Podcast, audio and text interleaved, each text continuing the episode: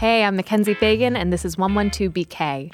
On the show today, author Hugh Ryan tells us how the rise of queer life in Brooklyn mirrored the ascension of the borough itself. And so you get these sort of layers and layers and layers of people who are coming to Brooklyn because of its city nature, because you can be queer here, and because of these other queer artists who are here already.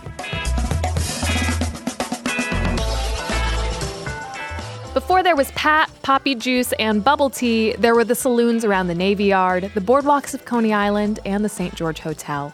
In his new book, When Brooklyn Was Queer, Hugh Ryan does a deep dive into Brooklyn's LGBT history, from the publication of Walt Whitman's Leaves of Grass to the Stonewall riots. He joined us recently to talk about the inverts, fairies, drag queens, and kings whose legacies helped shape the queer Brooklyn of today. Here's that conversation. So, Hugh, it seems like sometimes I don't know any straight people in Brooklyn. so, the title of the book, when I first saw it, struck me as funny when Brooklyn was queer. Um, tell me a little bit about why that title, Brooklyn is queer. Was it always? Was oh, it? Absolutely. Brooklyn is very queer right now. In fact, one of the things I say in the book is that it's probably queerer than it's ever been, uh, and that that queerness is more diverse, more exciting, more spread throughout the borough than it had been, but when I was growing up, you wouldn't think about Brooklyn and queer history or even queer present in the same sentence. Uh, barely did people think about Brooklyn at all or queer history. And so I wanted to highlight that sort of disjuncture in, in time, but also that there was a time, particularly in the 1920s and 30s, when people from Manhattan and all over the country and world sought out Brooklyn to have particular kinds of queer experiences, sort of the same way we might think about going to the West Village or to Harlem today. Um, you have a, a quote early on where you say, We are everywhere, but we're some places a whole hell of a lot more than we are others. and it seems like Brooklyn was one of those epicenters of queer culture um, at various points throughout its history. Absolutely. Uh, in particular parts of Brooklyn, too. Yes, and so you talk a little bit about the development um, of Brooklyn as a city in its own right and later a borough, and how the rise of queerness or the, the coming into being of a queer identity sort of mirror each other. Tell me a little bit about some of those neighborhoods that first emerged as engines for Brooklyn, the city, and as also areas where queer people like to hang out. Well, two of the most important in both senses uh, were Brooklyn Heights and the sort of downtown Brooklyn area where around where we are now. You know, the stuff that was closest to Manhattan and the Fulton Ferry Landing, which is really the the heart of Brooklyn as a city and had been for, for you know going back over a century. And then Coney Island, down at the other end of the borough, which was an entertainment destination going back, you know, really until the mid 1800s, early 1800s, at one point for the upper class and then eventually for all Brooklynites and all New Yorkers. Those two areas have some of the most uh, dense and deep queer history that we can find in Brooklyn. And you talk about the importance of the waterfront, um, in particular the area around Brooklyn Heights, all the way to the Navy Yard. Uh, why was that such an important area? The waterfront was a place where people could get jobs all people. I mean, the waterfront is what drives Brooklyn's growth as a city. When the Erie Canal opens in the early 1820s, it transforms Brooklyn into a major port. In fact, by the end of like, you know, within like a decade or so, New York City is seeing more shipping than New Orleans, Boston, and Baltimore combined. So suddenly Brooklyn is this really important place, and the waterfront is what causes that. And the waterfront is where everyone goes to get jobs. And in particular, certain kinds of jobs were more open or more attractive to queer people. And that's what I track inside the book is these five classes of jobs: sailors, sex workers, artists, entertainers, and female factory workers. And those five careers popped up over and over again as I was doing this history. And I realized it was because they enabled queer people to live queer lives and to have those lives recorded in a way that they couldn't in other places or in other jobs because these jobs gave them freedom and gave them money and places to live and ways to find one another. So, your book looks at this sort of distinct time period, beginning with the publication of Walt Whitman's Leaves of Grass. And by the way, he was a tremendous snack, which I did not realize. I sort of think of him as like white bearded, but you publish this this illustration of him with Leaves of Grass, where he's sort of like young and strapping and standing akimbo. Yeah, and not just he's not just attractive, but he knows it too. You know, he you kind of get this sense that he's like. I sort yeah. of I looked away, and it's just a book. um, and then you you chart queer Brooklyn up until the Stonewall riots. Um, so let's start at the, the beginning. in the the beginning of this time period that you're looking at, sort of like mid 19th century, was there an understanding of homosexuality or what it meant to be gay or genderqueer? No, not anything like what we would think today, really. In fact, the word homosexual isn't even coined until the 1860s, and then it's in Germany, so it takes a while to get over here.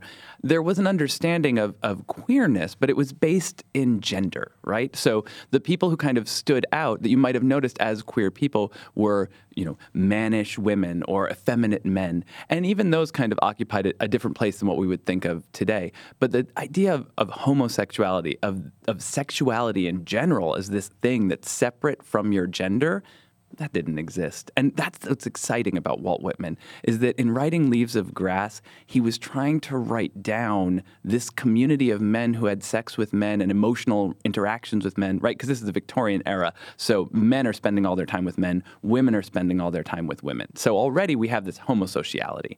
But what Whitman wanted to do was to memorialize these uh, mostly white working class men that he was meeting along the waterfront and having sex with. And to do that, he needed to come up with words because there weren't any. So he referred to those men as his camerados or comrades, and he referred to their love as adhesiveness. And he actually starts to come up with all of these uh, ways to memorialize it and talk about it, particularly the calamus flower, which is a, a, river reed that grows wild in Brooklyn and, and all over the place. He said should be the symbol for young men to move, use with one another. And you can give every other flower to everyone else, but you should only give the calamus to them that love as I myself am capable of loving. And I think that's kind of amazing, right? It shows that there was something emerging that needed to be named. Right. And I love that so many of those names uh, were come up with by poets. You mentioned an amazing number of poets throughout the book. And oftentimes you say there isn't a historical record of um, queer community, especially among communities of color mm-hmm. or other communities that were otherwise disenfranchised and maybe didn't have written records. Um, but there always were poets. And so time and time again, you return to the language of poetry to talk about um, at least individual queer experience in Brooklyn. Oh, absolutely. And I think that those poets, you know, again, Walt Whitman Whitman knew this intrinsically and, and said, I'm sending my poetry out in the world to find others. And he succeeded. And those others would find still more others. So Hart Crane harkens back to Walt Whitman. Uh, Carson McCullers is not a poet, but a poetic author and someone who really loved language, harkens back to both Crane and Whitman when she's here. Marianne Moore, who knows Hart Crane uh, and publishes him, although they don't really get along in the 20s, moves to Brooklyn. And by the time she leaves, her poetry references uh, Hart Crane's poetry referencing the Brooklyn Bridge. And so you get these sort of layers and layers and layers of people who are coming to Brooklyn because of its city nature, because you can be queer here, and because of these other queer artists who are here already you talk about this um, sort of incestuous relationship among all of these amazing creatives, uh, particularly during a time period in the 40s. Can you tell me about the February House? February House is kind of one of my favorite parts of the book, and one of the few things I actually knew about Brooklyn's queer history before I started writing it.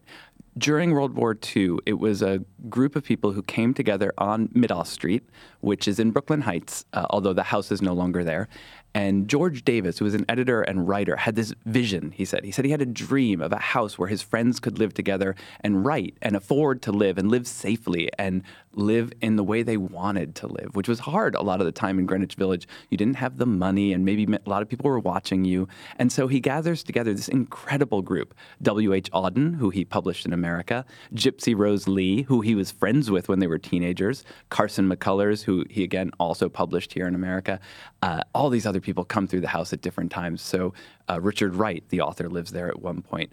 Uh, Peter Pears, the tenor, and his uh, partner lived there. It's just this amazing collection of people for about two years during World War II. And they host this international group of artists and intellectuals because it's the war going on, right? And everyone is fleeing Europe and they're all ending up in America. And because of February House, many of them came to Brooklyn. In fact, one Swiss writer says that all art and culture that I saw in America came out of that one house, and that's it. It's just incredible to see what came from all of these queer people living together. And, and in fact, that's a hallmark of queer history is that queer people find each other and they find ways to live together and create safe space. And you mentioned that really the heyday of February House was only a year, maybe a year and a half, but the amount of collaboration and art that emerged um, has impacted our cultural landscape to yeah. this day. All these people you wouldn't even think about. Oliver Smith, the set designer, lived there for just a short while. His cousins had lived there before him, and so he moved in. He was kind of the baby of the family. You know, he was like 22 or 23, and he set up a little garret in the attic, and he would paint watercolors of the Brooklyn Harbor. And because there were all these artists coming through, he met really important collaborators who enabled him to have this huge career. So folks like Lincoln Kirstein. And that is what prompted him to go on to make the sets for West Side Story and On the Town and all these shows that he would many, many years later say, the sets are actually more Brooklyn than Manhattan. I love that he said that about anyone. West Side Story, where yeah. he was like, West Side Story is actually Brooklyn, you guys. Right. And On the Town is really based on the adventures they had on Sand Street, which is where all the sailors from the Brooklyn Navy Yard used to hang out. And there were tons of bars where you would go to, some straight bars, some, uh, you know, they weren't called gay bars, they were more queer bars. It was these mixed spaces where all kinds of people might meet up. And that was what this play was based on. And yet that's totally forgotten today because we don't look to the history of Brooklyn and we don't look to the queer history of these shows to really see what they are. So you mentioned queer bars, and I think that there's sort of a conception that pre Stonewall, um, gay people who met in gay spaces, in, in, particular in gay bars, were under constant threat um, from police raids and from violence. But that wasn't always the case, right? Tell me about a time where queer bars could exist without police harassment.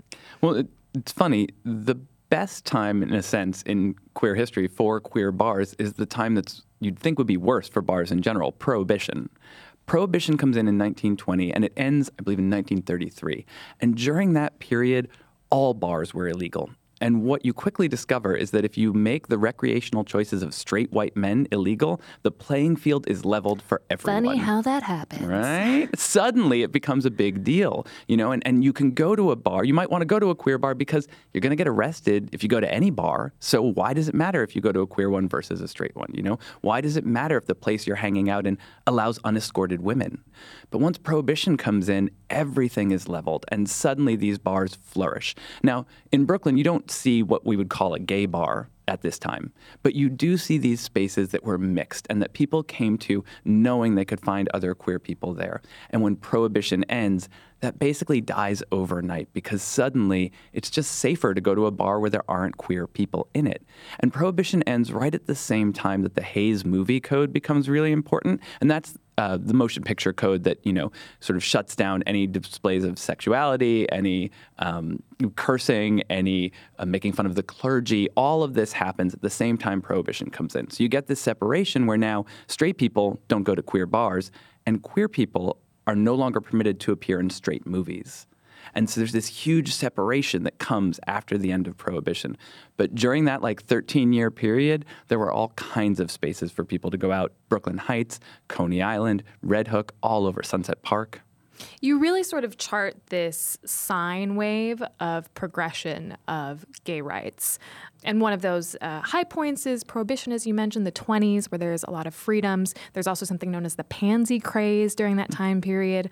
Um, and then that takes a nosedive at the end of prohibition. Um, another one of those high points is World War II. Tell us why that was such a great time for queer people, and then what happened when World War II ended the war was a huge mobilization, right? So you have people all over the country moving to urban centers for the war. Uh, they might have moved there because they were in the military. They might have moved there for civilian work. A lot of different reasons. They might have moved there as refugees.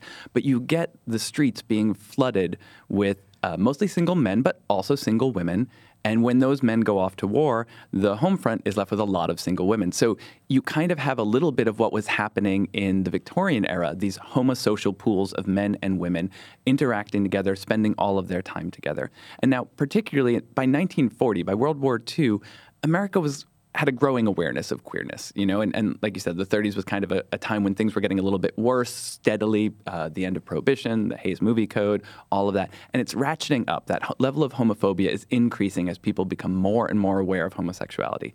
But with the war, There's not time for that, right? You don't have time to be persecuting the brothel down the street when you have a war in Europe and you're afraid that some of the sailors you need for that war are in that brothel. And so suddenly there's this sort of liminal space that opens up, and there are all these jobs again, right? That's what takes us out of the depression is the war work, and that war work was prevalent for queer people who were often poor, and so it it, it changes everything for five years and then it ends. And as soon as it ends, we go right back to that progressing homophobia of the 1930s uh, all the women who are working in factory jobs are let go. So right off the bat, I have these lesbian narrators talking about working in the Brooklyn Navy Yards who were like, we were given two weeks and told our jobs were done, and that was it. There was no choice. Get back into the skirts. Yep, go into the kitchen. And if you didn't want to do that, you had very few options. I had one woman uh, who actually takes her grandfather's ID and pretends to be a 16-year-old boy to get a job as a machinist because she can't figure out any other way to continue working with the machines that she loves.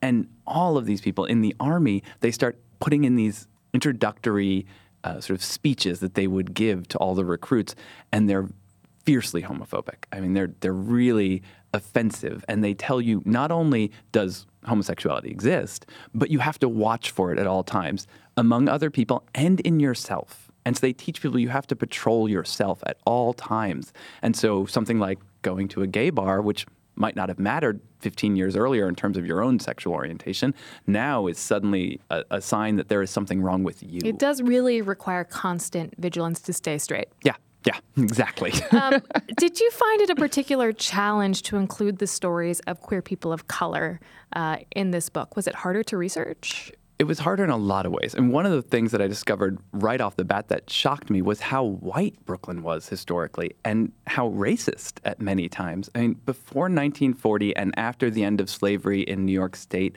Brooklyn was basically never less than 97% white. And at certain parts in time, it was as much as 99% white. So, first off, you've got uh, uh, the pool of history for people of color is much smaller in Brooklyn. And then within that, the records of people of color were routinely destroyed or not kept. So you have Weeksville, which is an important uh, neighborhood for black New Yorkers, black Brooklynites in the 1800s. We know that two newspapers were founded in Weeksville. Only one issue of one of them has ever been found, right? And the majority white newspapers at the time didn't really cover what was happening in Weeksville. So we know that Alice Ruth Moore Dunbar Nelson, the writer, moves to Brooklyn in the late 1800s to work in Weeksville in one of the schools there. And she's this incredible thinker, writer, activist. She lives in Brooklyn Heights with another um, woman of color uh, named Victoria Earle Matthews, who's also in the uplift movement. And we know from her later diaries that she was having sex with women of color who were also in the uplift movement, these kind of middle class black women who were educational reformers but we don't know what she did in Brooklyn because we don't have diaries from that time. And we don't know what happened in Weeksville because the reports have all been destroyed. And so it leaves these lacunas where we can sort of say, she moved here to come to Brooklyn, to come to a city, to have this kind of life. And it's also where she met her husband. So she may not have been having as much queer sex as she did later, but we can point to her as a sort of indicator for some of this history, but the records just aren't there. And the same thing is true of performers of color, right? So Florence Hines is this really important drag king at the end of the 19th century. And yet, unlike the white drag kings at the time, who have reams of personal photos and articles about them in papers, I can only find one image of Florence Hines, and she was the highest paid female performer of color in America in the 19th century. It's, it's insane when you actually go to look for it. And Weeksville is located in sort of current day Bed Stuy, East New uh, York. Crown Heights. Crown Heights, Crown, yep. and it was a it was a black community. Yeah, a very strong, very important black community. And uh, there's a great book about it by Judith Wellman, and she says that it was not just a community for black Brooklynites, but that it served as a place of refuge for black New Yorkers from all over the boroughs, particularly when uh, there would be race riots in Manhattan or in other places. People would come to Brooklyn for safety, and they would come to Weeksville. So I want to come back to an earlier time period. Let's get back to the Victorians a little bit. You mentioned that it was a very homosocial society, uh, that men and women occupied these very separate spheres. Um, and during this time period, there wasn't an understanding of homosexuality as we know it today. As you mentioned, uh, it was more about gender identity. And as long as you were conforming with your gender identity, like all was good. Mm-hmm. And in fact, it was viewed as uh, part of a masculine instinct or energy to not be able to control your sexuality, right? Can you talk to me a little bit about how that played out for homosexual men? Absolutely. Yeah. Men were seen as these sort of violent animal beings full of sexuality and rambunctiousness and kind of uncontrollable to a certain degree. And, and women were supposed to be the pacifiers who sort of brought that down and, and helped men control themselves. And it wasn't necessarily good for a man to have sex with another man, but it didn't mean you were a different kind of person. It sort of meant that you had had a failing of a certain kind, a failing that was gendered, that was moral. He but, drinks too much. He has sex with men sometimes. Yeah, and often those two things were connected. He drinks drinks too much, and then he has sex with men. And it's an accident. Uh, there's this great case. Oh, great is maybe the wrong word, uh, but there's this boxer, young Griffo. He's this Australian prize fighter. Uh, even today, he's counted as one of the most important boxers in the 20th century, and he has a gym in Coney Island. And he's arrested for raping a 12 year old boy in the gym. And throughout the country, there are almost no reports that tell the truth about what happened. They all just say it was an assault. Uh, the judge in the case sentences him to one year in jail and actually says from the bench, Look, I don't think there's anything wrong with you. I think you're just full of animal nature and you can't help yourself. Also, you're a great boxer, I also, think he you're says. A great boxer. Oh, he's a great lacrosse player with a bright future ahead of him. Absolutely. And not only did it was it about your future, but it was about your masculinity. Boxing is the most manly of sports. And that meant a lot for him to be a boxer sort of said, well, he can't be queer because their understanding of queer meant you were effeminate. Uh, you were probably even bodily, they felt, not fully a man. Their idea of queerness sort of combined our ideas of homosexuality, being transgender, and being intersex. And so it just actually was not possible for them to understand a man like young Griffo as queer. It, it, didn't make any sense on a bodily level. He just wasn't. And so they had to sort of figure out all of these other understandings about it. And the same went for women, too. A very feminine woman. There's a number of actresses at the end of the 19th century, beginning of the 20th century, who basically traveled the country with each other for you know 10 years uh, going to lesbian parties dressing in you know mannish ways. But because they're actresses and because their public persona as performers is you know feminine taking on feminine roles nobody says anything.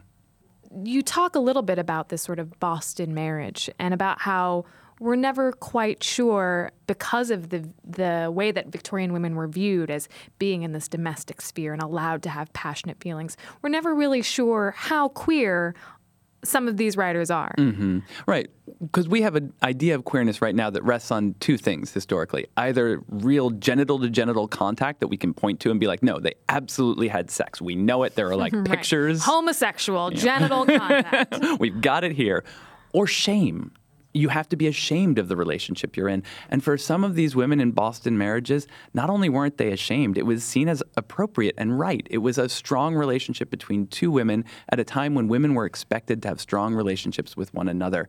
And when we look back on it and try to demand that either they be ashamed of their love or we can prove that they had genital contact, we're missing the point. This was an incredibly queer relationship. It was a relationship between two women that was their life partnership in many cases whether or not they had sex doesn't really matter, I think, in defining it as a queer relationship. But we're sort of obsessed with that because that's the only way we understand queerness now. So we've talked about this sort of sine wave of progress uh, and then oppression. Mm-hmm. And it seems right now, as we've both talked about, that we are in a real queer moment in Brooklyn. Uh, new queer spaces are emerging all the time. It's more inclusive. Um, you know, people of color, trans people. It's just a different world than uh, the queer spaces that you mentioned of the 19th century, mm-hmm. obviously. Um, are you at all afraid that we are also coming up to a period of backlash from a historical perspective? Oh, absolutely. I mean, I worry that we're living in the Weimar Republic every day, oh, which oh, is okay. sort of terrifying. In fact, I read a report just this morning saying that a new attitude study towards LGBTQ people came out and there had actually been a fall in the percentage of Americans who supported equal protection uh, laws, and particularly among young Republicans. There was a, a, large drop of, I think it was like 10 points. And it's been steadily tracking upwards. Now, the drop overall was small, but it worries me to watch this drop among young Republicans because that sort of suggests that the party as a whole, which already was not, you know, that Uh, excited about queer people, is becoming less so. And when you have a, a, situation where there are days where I wake up wondering if we're slipping into fascism, to watch that party as a whole, even the younger members, reject queerness further and further and further is scary, right? And we don't know what's going to happen next. I think we're one Reichstag fire away from, you know, descending into fascism. And maybe that's just because I'm a pessimist because I study history. But it, it does scare me. I have to admit it does. As a historian, are there any sort of canaries in a coal mine that we should be on the lookout for? I mean, I think that one thing that I saw over and over again in looking at the lives of queer people is that as fascism rises generally, we don't do very well. You know, that it might seem like things are okay, but eventually there's a hard drop. Throughout the 30s, uh, there are narrators who are like, everything is still great, it's going so well, you know, but you're like, oh, we're approaching a cliff. Uh, and so that's the thing that I really look for is, is just generally how are we dealing with difference? How are we dealing with authoritarianism? Uh, the more authoritarian we get and the more xenophobic we get, the more worried I get. Let's talk about this idea of being born this way, mm. which was a real rallying cry um, in sort of the, the most recent LGBT rights movement, where, you know, love is love and we're born this way. Um, but actually, when you look back in time, that is a view also espoused by eugenicists. Mm-hmm. So, talk to me a little bit about the research around um, eugenics that you did for this book. The eugenics stuff is fascinating in the most horrifying sense of the word. Right? I think we associate eugenics with the Holocaust and with those scientists and that anti-Semitic movement, and it lets us forget how prevalent eugenics was here in America.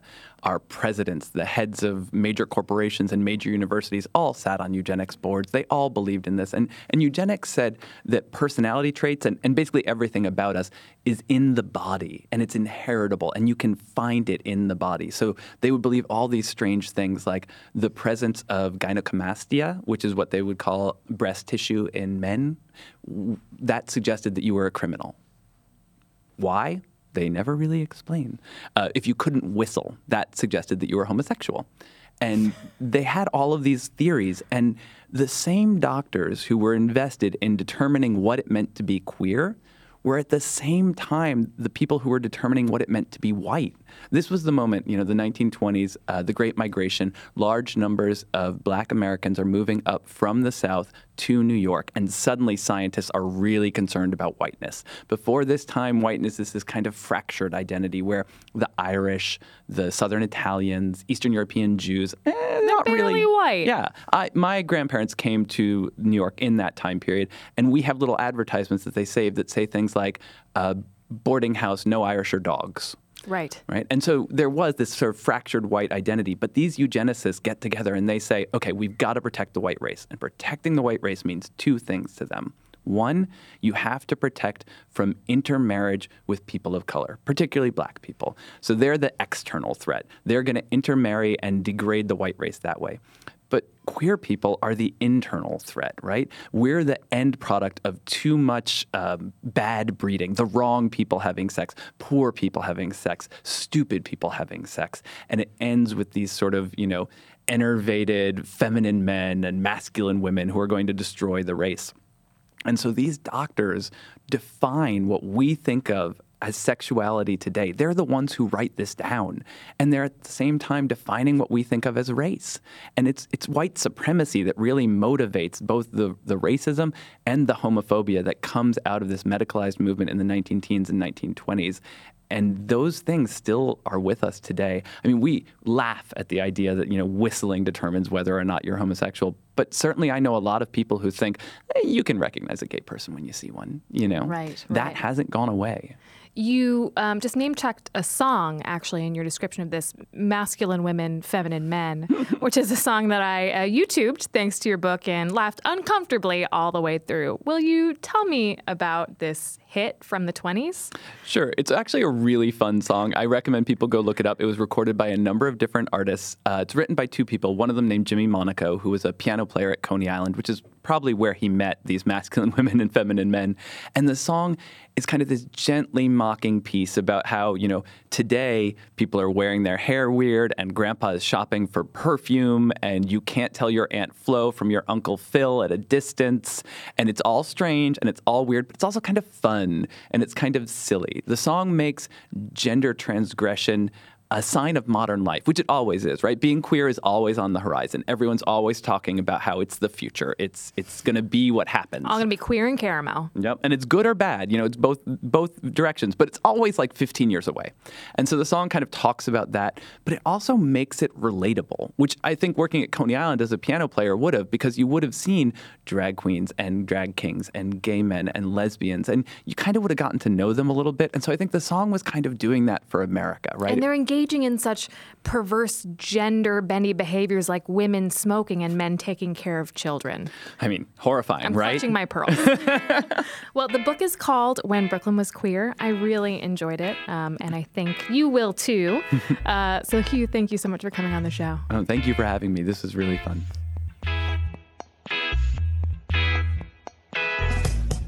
That's the show for today. See you next time.